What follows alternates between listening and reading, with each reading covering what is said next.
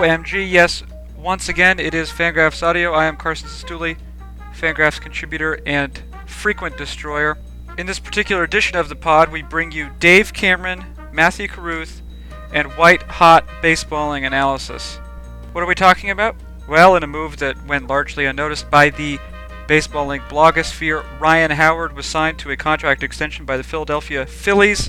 We look not only at the terms of the agreement and Matthew Carruth's crack analysis of said transaction, we also try and understand why this particular deal might have a polarizing effect not only in baseball at large, but also within the sabermetric community. Moving on, I asked Dave Cameron and Matthew Carruth to give reckless predictions of Cliff Lee's start from this past Friday. Who do you think was more accurate? I'll leave that to you to judge. And finally, Carlos Silva, ace pitcher or obese man? What does that Venn diagram look like? It's brilliant, it's highbrow, it's Fangraphs audio, and it begins right now.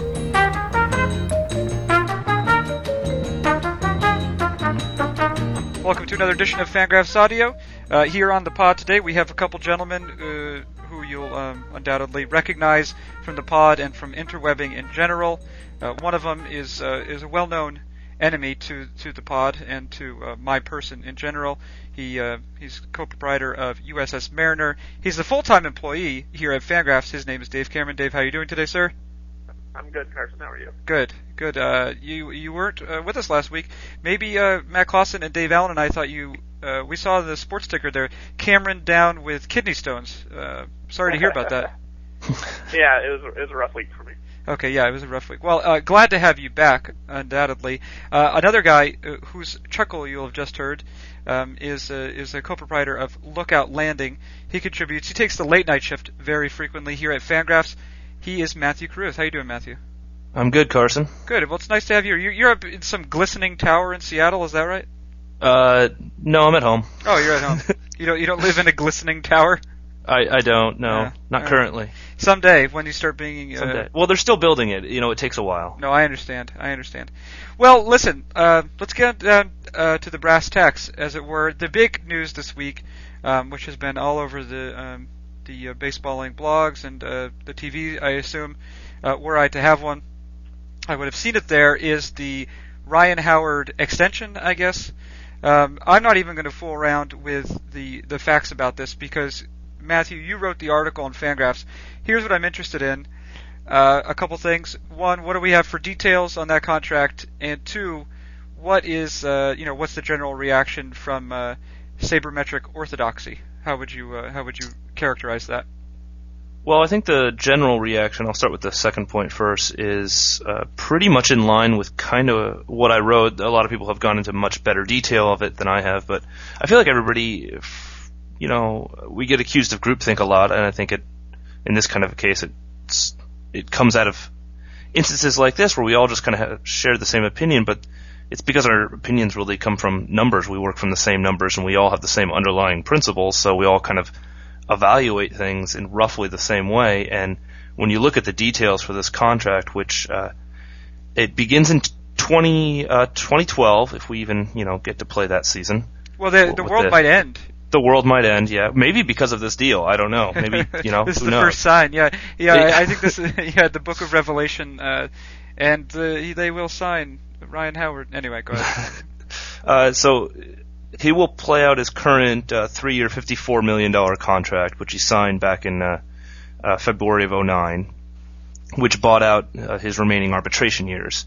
So this this covers only what would have been free agent years, and it starts at 20 million in 2012 and 2013. It jumps up to 25 million from 2014 through 2016, and then there's a team option on 2017, which by the way is the year that Ryan Howard will turn 20, uh, will turn 37. Uh, the team options for 23 million, or the Phillies can buy it out for 10 million. So uh, that's That's a lot of money. at- that's a lot of money just to buy it out. So you're looking at the the Phillies committing themselves a lot there. It's going to cost them 13 million dollars to keep him around, which normally we would say he's that's almost assuredly going to get picked up. But when you're talking about Ryan Howard at 37, I don't know. Yeah. Now, one Uh, question for you. You began the uh, the piece you had at Fangraphs. You said, "I am currently laughing," and you were just Yes. going to uh, fill your entire article with chuckles. I assume that has to do with the absurdity of the contract. Where do you, just offhand, uh, shooting from the hip, where do you place this in the uh, the sort of the, the, laughable contracts out there? Is this Vernon Wells, Barry Zito crazy? Yeah, I would say I don't know about Vernon Wells because I don't remember my reaction to that one, but definitely Barry Zito level crazy. Barry Zito level crazy. Let's ask uh, Dave Cameron if, if he feels the same way. Cameron, where are you putting this in sort of the uh, the the pantheon of uh, of silly contracts? Yeah, I think this is uh, crazier than the Vernon Wells deal. I mean, Wells I think was 26 when he signed the deal, and he was actually a really good five-tool player. He was the kind of guy who should have aged well. well obviously, he did not. and uh, retrospectively, the Wells deal looks terrible. But I think there's actually some defense you can make of the Wells was the right kind of player at the right time to sign that extension. It just didn't work for Toronto. I'm not sure this is Zito level crazy. That was, uh, you know, number one starter for a number number one starter money for a number five starter. Um, that that contract was just absurd, and I think everybody at the time knew it was absurd. And but this is, you know, it's up there. I mean, this Ryan Howard is, uh, you know, I, I talked about it in the Fangraphs chat on uh, today, which you know, we're recording this on a Friday uh, Ryan Howard is probably the seventh or eighth best first baseman in baseball at this point right now. And there's five or six guys who are clearly better that Howard has no argument for. And then there's guys like Morneau and uh, Berkman where he's in the conversation. And so somewhere in the seventh or eighth best player at his position. And he's now paid like, you know, the second or third best player in the game, which is just absurd. Now, you, you know, you sort of said this thing about Vernon Wells that the contract made sense at the time. Is that is that the way? I, I obviously we can always look retrospectively, and uh, we you know we might do the same thing with the Alfonso Soriano deal. Is that the fair way to do it? To to acknowledge or to sort of analyze it at the looking at the thought process at the time, as opposed to uh, you know maybe after a player has gotten injured or something like this. Yeah, absolutely. I think we need to evaluate a general manager's decisions or an organization's decision based on what they could have possibly known at the time, what their expectations were, and then if you know you know massive outlier. I remember Pat Gillick when he signed Bret Boone back in, or that was 2000. He he thought he was going to get a 270 with like 15 home runs and uh, some decent defense, and that was his like stated goals. And then Bret Boone hit like 900 with 40 million home runs, helped Mariners win 116 games. And you know, like Pat Gillick didn't hand in steroids and be like, "Hey, Bret Boone, take some of these." He had no idea that Boone was going to go find some interesting substances to help him perform better. So we can't give Pat Gillick credit for like, oh, what a great signing. Like he did, he just got lucky. And so I think um, we need to really evaluate decisions based on what could possibly be known at the time. And if something really crazy happens, um, you know, if the world ends in 2012, it doesn't make the Phillies geniuses for knowing that they weren't going to have to be on the hook for this money. Like, you know, the Phillies can't know that the world's going to end. I don't think they're run by Mayans. So. Well, okay. So one last question for you, Dave. We'll go back to Carruth here. The there has been some um, uh, some hemming and maybe some hawing on the internet, or at least some uh, headbutting. You know, big names like J- uh, uh, Jon Heyman, uh, Gregg Doyel uh, on the uh, internet um, have they've come out and, and instead of you know saying that this was a uh, a neutral or or a loss for the Phillies, they said, "All right, go Phillies. This is a this is a great contract you've just signed." Uh, even uh, some of our brothers and sisters over at Baseball Prospectus have a different viewpoint. It seems as though, you know, all that taken, this this contract has uh, sort of a point of contention um, among uh, baseballing fans, and I'm I'm curious as to what about it do you think? What characterizes it for that reason? Well, I think Howard's the kind of player who is seen very differently from a mainstream perspective versus a sabermetric perspective. I think like he does the things well that are traditionally overrated home runs and RBIs. We see these guys finish really well in MVP voting all the time, and you know there's shortstops who might not put up the same kind of numbers. We're drastically better players due to defense and position scarcity and these things that don't get the same respect. So Chase Utley was a demonstrably better better player than Ryan Howard. He never finishes ahead of his teammate in the MVP voting because this is not what sports writers care about. They care about knocking and runs, run production, and those kind of things. So I think in that sense, Howard's just kind of like the classic example of the kind of player that mainstream guys like Jon Heyman will overrate, and that's not a big surprise that uh, Heyman and Doyel and some of these guys who reject anything that's been invented in the last 30 years, uh, you know, it's not a big surprise that they're going to overrate Ryan Howard and see this as a good deal because they think Ryan Howard's really good, when in reality he's a three or four win player. Carruth, th- this uh, same sort of um, uprising was seen, in, I think, in the comments section of your article. Because I think I, I don't know the exact number offhand. In fact, it will change almost undoubtedly. But uh, you know, you had hundreds and hundreds of comments there, uh, and typically this is you know this is a sign that uh, there's some contention among the ranks. you know, what do you think is the is the reason for all of the electronic ink being spilled uh, over this particular contract when we might think from an ortho, orthodox sabermetric point of view, it's it's pretty cut and dried. Well, I would first of all echo what Dave said because that's right on the ball, and I would throw in the fact that I think a large part of it has to do with the Phillies' overall success. They've won two straight National League pennants, and people will tend to overrate players on good teams, and they will see those players' uh, contributions to those teams as being more valuable. So Ryan Howard gets just gets some afterglow from the Phillies just by dint of the fact that they did well. So and Ryan Howard was part of that team. So obviously they're doing something right. So how be it we can't criticize the Phillies because hey look they're winning and they're winning because Ryan Howard's on the team. So obviously and this this kind of this feedback loop that that I think uh, contributes to a perspective that that will tend to overrate uh, players like Ryan Howard. Well, so that you brought up an interesting thing there. The the Phillies did win the World Series a couple years ago, and I'm I'm curious as to this angle. Obviously, if we're talking, you know, purely wins above replacement, that's going to give us some uh, range of value for a particular player. Obviously, there's a little bit of error there, but we can say roughly he's worth, you know, this much to this much money. That's just the numbers. I wonder if, and this was, you know, one of the main points that Gregg Doyel was making in his article, to which R.J. Anderson responded, uh, I believe Thursday, was he's he's being rewarded at a certain point, um, which would, you know, introduce more of a of a human aspect to it, and one that, you know, legitimately as an employee myself, I don't mind that. I don't mind being rewarded for stuff I've done in the past, if if even though it doesn't necessarily have anything to do with what I'm going to be doing in the future. I'm wondering if you saw see this as a reward or does this sort of uh, the size of the contract does it does it sort of take it out of of that consideration? The size certainly takes it out of any kind of reward scenario. Uh, if they wanted to reward Ryan Howard, they could have given him more money for his uh, you know his World Series share the last two years. That's that's pretty easy to do, or uh, reworked his current contract, uh, maybe thrown in some extra bonus for MVP voting or something like that. But you know, you, I have no problem with with teams rewarding players. Uh, but you generally want to do it on a small scale. You don't want to do it on a five-year, 130 million dollar sale uh, scale. And uh, to, to kind of go back to what I was saying before, or when we talked about where this ranks on the on the silly scale, part of the reason why I think this is this might be worse than Barry Zito to me, uh, and it, it's tied to this, is that the, the, there was why did they sign the contract now?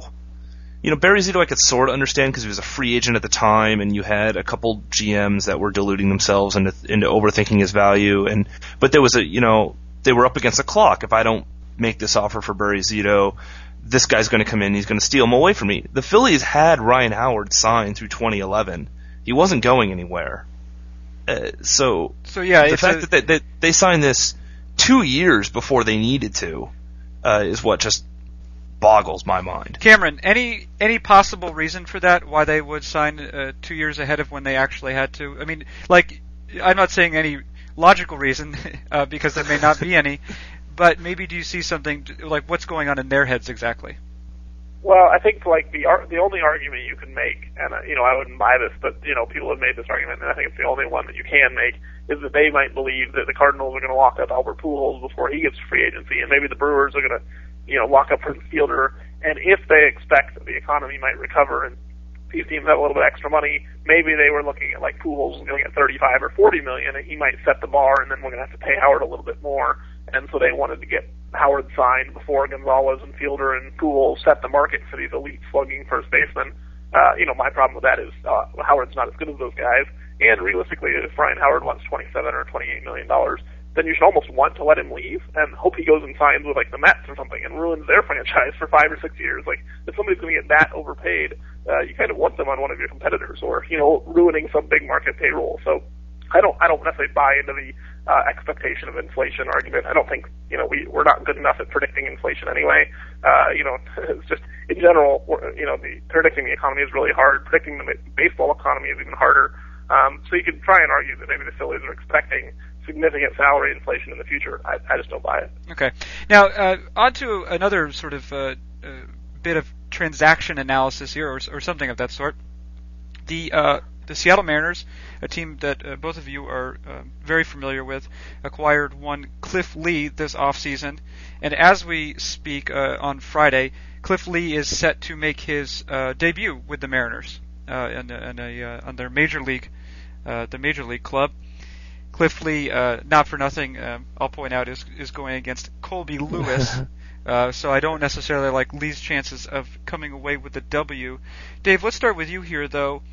You know, I guess my I guess my real question is, you know, what to expect from Cliff Lee, and if uh, we could extend that, if I could make, uh, if I could force you to make a, uh, a reckless prediction about about what's going to happen in this game, so that the audience uh, listening Monday or Tuesday or whenever uh, can point and laugh at you.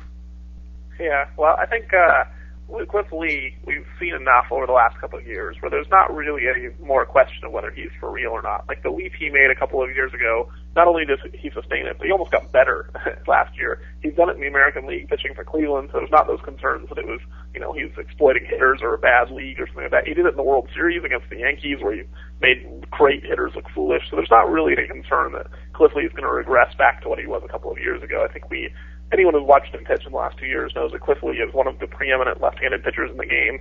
He's got uh, terrific command of good stuff. He knows how to pitch. As a lefty fly ball guy in Safeco Field, he's in the perfect environment. I think uh, Lee's set for a really big season. If he can stay healthy and avoid this uh, abdomen thing that cost him the first month of the season, there's no reason Cliff Lee won't be one of the best pitchers in the American League going forward. And you know, against Texas tonight, they've got Nelson Cruz on the DL, and uh, they might bring Ian Kinsler off the DL tonight, but there's no guarantee that he'll play or even play well, considering he's fresh off the DL. So I don't necessarily expect Cliff Lee to throw like a complete game shutout tonight, but it's uh, against a, a hurting offense in a pitcher's park. Uh, his first start at home, I'd imagine Lee will be pretty pumped up. I, I don't expect Texas to score very many runs tonight, and your boy uh, Colby Lewis is going to have to pitch really well if he wants to win. Well, uh, I'm sure he's more than capable of doing that. Uh, Matthew Cruz, let's turn to you. You know, this is uh, sort of one of the things that Mariners fans were looking forward to coming into this season, having a one-two combination of, of Felix Hernandez and Cliff Lee, and then uh, I think that probably Erik Bedard is also ahead of schedule. So there you could have uh, three, uh, you know, ace-like pitchers uh, right at the top of your pitching staff. You must be excited about tonight. Tell me about your feelings going in, what you'll be looking for, and please, please, please do make a, a, completely reckless um, guess about what will happen tonight. Well, I feel nervous, maybe anticipatory, uh, almost like uh, you know my child is going off to a, a spelling bee or something. This is it's just, it's not only just because it's the Mariners and it's my team, and but this is a move and an off season that uh, both Dave and I championed for a long time, and then we saw it sort of pick up steam, and, and a lot of other people and, uh, and uh, got on board, and we sort of started seeing this mini bandwagon forming. And which point I furiously tried to backpedal because the last thing I ever want to do is be out in front of a, a crowd that goes, you know, off course and Yeah. crashes into some trees and I don't know, lights some fires. But uh, uh, so well, I- at least I- we have I- fire on the pod. It wouldn't be uh, wouldn't be Fangraphs audio without it. Go, go ahead, sir. I uh, so I desperately want him to do well and justify uh, the hype that we got, and the Mariners have done well to kind of steer around April. They they got the benefit of a lousy schedule to help, uh, you know, get get through the first 22 games with Cliff Lee's injury. But uh, he, the, what worries me, I get, worry might be too strong of a word, but what gives me pause is he only threw 68 pitches in his his one minor league rehab. Uh, from what I could tell, it was either uh, he was either on like a 90 pitch count or six innings, and he got through six innings and 68 pitches, and then we're like, well, that's it. Uh, so I- I'm gonna say I don't think he's gonna throw a lot uh, today, later today, um, and I'll I'll go out there and I'll say six innings, 90 95 pitches, four strikeouts, two walks, and eight or nine swinging strikes. Look at I love the detail there, Cameron. He he uh, he kind of schooled you there. Uh, as far as that's concerned, have you heard anything about a pitch count for for Cliff Lee in his first start back in the majors? Well, I'm sure he'll have one. I mean, he, like as Matthew noted, he only threw 68, and it's the most he's thrown. Uh, I think he threw like 65 in a bullpen session or a simulated game before that. So I think he'll be in the 80 to 90 range. Uh, I do have to point out though that only a Fangraphs author would use him as an example of his nervousness that his kid might go to a spelling bee. I mean, really, like of all the things that we can be nervous about, like our future children's spelling bees. Yeah, this is- that's very yeah. ner- ner- Well, actually, I would like to pause briefly. Carruth, uh, speaking of spelling bees, Cliff uh, Cliff Lee's full name is Clifton Phifer Lee. Yes. You may or may not have known that. Please spell Phifer, and I'll give you the country of origin if you need it. It's P H I F E R. Oh, okay. That was too easy. that was too easy. All right. Do you know that he, in fact, does have the same initials as Colby Colby Lewis, CPL? I did not know that. Yeah, that's true. They both have two first names. Uh, If you uh, if you go to One Night Only, the uh, the the edition for today over at Fangraphs Audio, you'll see some pretty eerie similarities uh, between the two. Now let's let's move on. We uh, uh, this has been an action-packed pod so far, but there is one one more thing I'd like to to get in here, uh, especially while I have uh, sort of two Mariner-related authors on the line. Uh, Dave Cameron, meet Yeah. Carlos Silva. um, I, I and- hope I have food with me. Yes, yeah, that's right. Uh, well, don't get between him and his and his cub. Um, oh God! Wow, look at that pun. Totally unintentional. the thing about Carlos Silva is he's pitching really well right now. Um, at least the that's that's what we have in terms of a product. Um, and I think that you might have some of the reasons why that is the case. Uh, you know, he's let's say I'm looking at his xFIP right now, 410 xFIP. That's not world beating, but uh, you know, 5 Ks per nine, one walk per nine. It's kind of like the Carlos Silva at his best that we've seen before. The batting average of ball play will go up from the 215 mark. I guess how much will it go up, and why is he doing this? Why is he uh, performing better than most people would have expected? Yeah, well, I think one of the uh, interesting things is in Seattle, I mean, he was demonstrably terrible and easily hittable. And one of the things that we saw for two years is that Carlos Silva was essentially a one-pitch pitcher. He uh, came out and threw about 80% fastballs in every start, no matter what the lineup was like, whether it was righties or lefties. He was pounding the zone with his little 88 mile an hour two-seam sinker, and it was just breaking right into left-handers. Left-handers were destroying him. I think last year, left-handers OPS 1300 against him, which is just absurd. I mean, he basically turned into the average left-handed hitter against him into Albert Pujols on steroids. And, uh, you know, I think, I guess that would be Barry Bonds. But, Yeah. uh, you know, any, anyway, uh, Silva, it was always interesting how he would just, he didn't have any, uh, change up to speak of. They talked about him adding one, but it was never really there. Uh, this year, he's actually decided to add a changeup, and uh, I talked to Dave Allen the other day, and he looked to a pitch off X graphs. Uh, Silva's throwing 40% changeups to left-handers this year, totally going away from his all fastball mentality. And the, as we've talked about before, the changeup is a really good pitch against opposite-handed hitters, and that is the pitch that has really carried him. If you look at his pitch type linear weights on Fangraphs, because fastball's as bad as always. It's negative again because it's you know an 88 mile an hour sinker. I mean, it's not a very good pitch. His changeup is the best changeup in all of baseball, which is remarkable considering he hardly ever threw it in Seattle. So um, you know it's not going to continue to be the best pitch in baseball. There's uh, you know the pitch type linear weights aren't dips uh, centric. So when his BABIP goes up, then you know so his changeup will go down. But uh, there's no doubting that it's been the reason that he's been able to get left-handers out. In his first three starts, he was perfect against left-handers. They were 0 for 23 against him, uh, which is a huge change from turning every single hitter into the left-handed Pujols or you know bonds. So uh, I think like Silva being willing to not just pound the zone with his fastball, whatever the Cubs did to convince him to do that, uh, that was the right call. Because as a two-pitch guy, he can actually survive in the weaker National League, but uh, as a one-pitch guy, he got beat up in the American League. Right now, hey Matthew, listen. Uh, the projected FIPS uh, at Fangraphs um, uh, for Carlos Silva. Carlos Silva is one of the rare instances, and I don't know what the the numbers break down at all, but anecdotally, one of the rare instances in which the fan projections actually uh, have Carlos Silva with a higher uh, with a higher projected FIP for the season. Shown shows uh, Mhm. four six seven. Zips is four five three, and Fan is uh, way up at four eight nine. And I'm sure that undoubtedly this is a product of the fact that there are a number of Mariners fans uh, that you know come to Fangraphs, and that certainly sabermetric orthodoxy suggests that Carlos Silva. Uh, ha- frankly, bites or has bitten Yeah. uh, up till recently. Now, listen, you uh, having been a Mariners fan for some time now and a, a Mariners blogger, um, not quite that long, but certainly the last four or five years, you've sort of been on the front lines of the Carlos Silva narrative. I'm wondering if you could sort of give us, from a Mariners point of view, a fan point of view, the the arc of Carlos Silva from you know the original signing to uh, to his departure to Chicago. Well, I'm not sure it's so much of an arc. It sort of started low and got lower. It's a, it's a convex situation.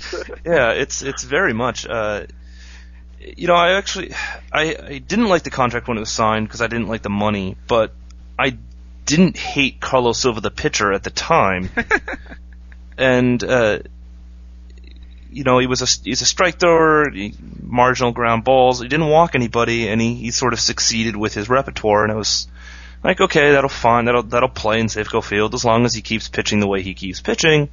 Uh, he won't be he'll never earn his contract, but I had some, I was holding out some hope that he would turn out much like the Jarrod Washburn deal where it wasn't good, but at least he kind of minimized the damage by, uh, uh, eating enough innings at a reasonable level. And, uh, well, unfortunately what ended up happening is he came to the Mariners and he just became a completely different pitcher than he'd ever had been. Uh, with the Twins, you know, he was, he was a strike thrower. He threw a lot of pitches in the zone. Uh, he didn't, he didn't miss a lot of bats, but he he kept the ball on the ground enough, and and he just didn't walk people that the hits. You know, you would require three hits to get a run home because he wouldn't put people on base via walk. Uh, he came to the Mariners and started walking people, which that was his only skill, and that went away. And so then, predictably, uh, you know, he's you put runners on base via walk, and all of a sudden his hittable stuff becomes more of a problem. And he needs to start trying to strike out more people, which means he needs to start throwing you know fewer strikes, and I don't know where it if that just snowballed or whatever, but and you could just look at like his uh, percentage of pitches thrown in the strike zone, and whereas with the Twins it was always in the high 50s, he comes to the Mariners and it plummets into the low 50s and then goes into 47% last year, which is just and that's awful for somebody with Carlos Silva's uh, well skill, I guess. I don't, can't even use the plural there. Uh, it was below average, and that was his only skill was throwing strikes, and now he was below average at it. So, uh, I it was just kind of a common joke I think around the Mariner blogosphere after we got the Cliff Lee thing and just a couple of the tremendous trades that Jack Zduriencik had pulled off that it was just like, well, he's gotten rid of everybody but Carlos Silva, and good luck with that. And then I say, you know, we joke that, and like two days later, uh, Carlos Silva's traded. So that was probably, oh, that was not probably, that was definitely the peak of Carlos Silva as a Mariner was the day he left. Right. And I know that's, uh, we're we're going to get a we get a lot of feedback from from Cubs fans and Indians fans and telling us to beware of Milton Bradley and how unhinged he is. And you know, I've I've I've seen some glimpses into it with him as a Mariner, and I can un- unequivocally say I love it. The guy is just a blast. He's entertaining as all. Uh, I'll get out. I'll get out. That's what you meant, I think. That's what I was. Yes. Well, you know what? Uh, I, I want to say that I think that this uh, the pod to date or uh, till this point has been uh, as entertaining as I'll get out. Before we go, though, of course, uh, I I uh, I don't think it would be a pod if we didn't um, you know take a minute to appreciate the uh, the joy that Colby Lewis brings everyone. And so I just want to take one step. Uh, Matthew Carruth. Yes. Uh, I'm doing right now the Colby Lewis Cy Young watch. That's where I am in my life, and I would just uh, I would I would hope that you could just give us a percentage chances of Colby Lewis winning the American League Cy Young. This year, Yep, this year, right now, this year, um, I'm gonna go with uh, two percent. Two percent you're giving him for the guy who leads the uh, American League in strikeouts per nine. That seems uh, ridiculous. Hey, Dave Cameron, Yeah, you still there? You didn't fall asleep? I'm I'm I'm still hanging out. Okay, good. Colby Lewis, Cy Young, watch. What are your uh, what percentage chance you giving him? Well, Cruz kind of stole by thunder with two percent, so I think I'm gonna go skim. What was that word? Skim. You know, if he's gonna hit two percent, I'm going to skim. It's a milk joke. Oh, it's a milk joke. Well, I think a milk joke is uh, is definitely uh, is definitely the indication that this pod has reached its logical conclusion. Uh, but I would be remiss if I didn't say goodbye to you guys. So, uh, Matthew Carruth, thank you very much for joining us uh, and for using the term by dint of on this edition of the pod. You're welcome. All right. And uh, Dave Cameron, before you go softly into that good night, uh, don't worry too much about your future children and their chances in this spelling bee. Yeah, no, my my kids, uh, they're gonna ace the spelling bee. No worries. Okay, good. Um, I like that sort of confidence. And I am confident that my name is Carson Cistulli and that this has been another edition of Fangraphs Audio.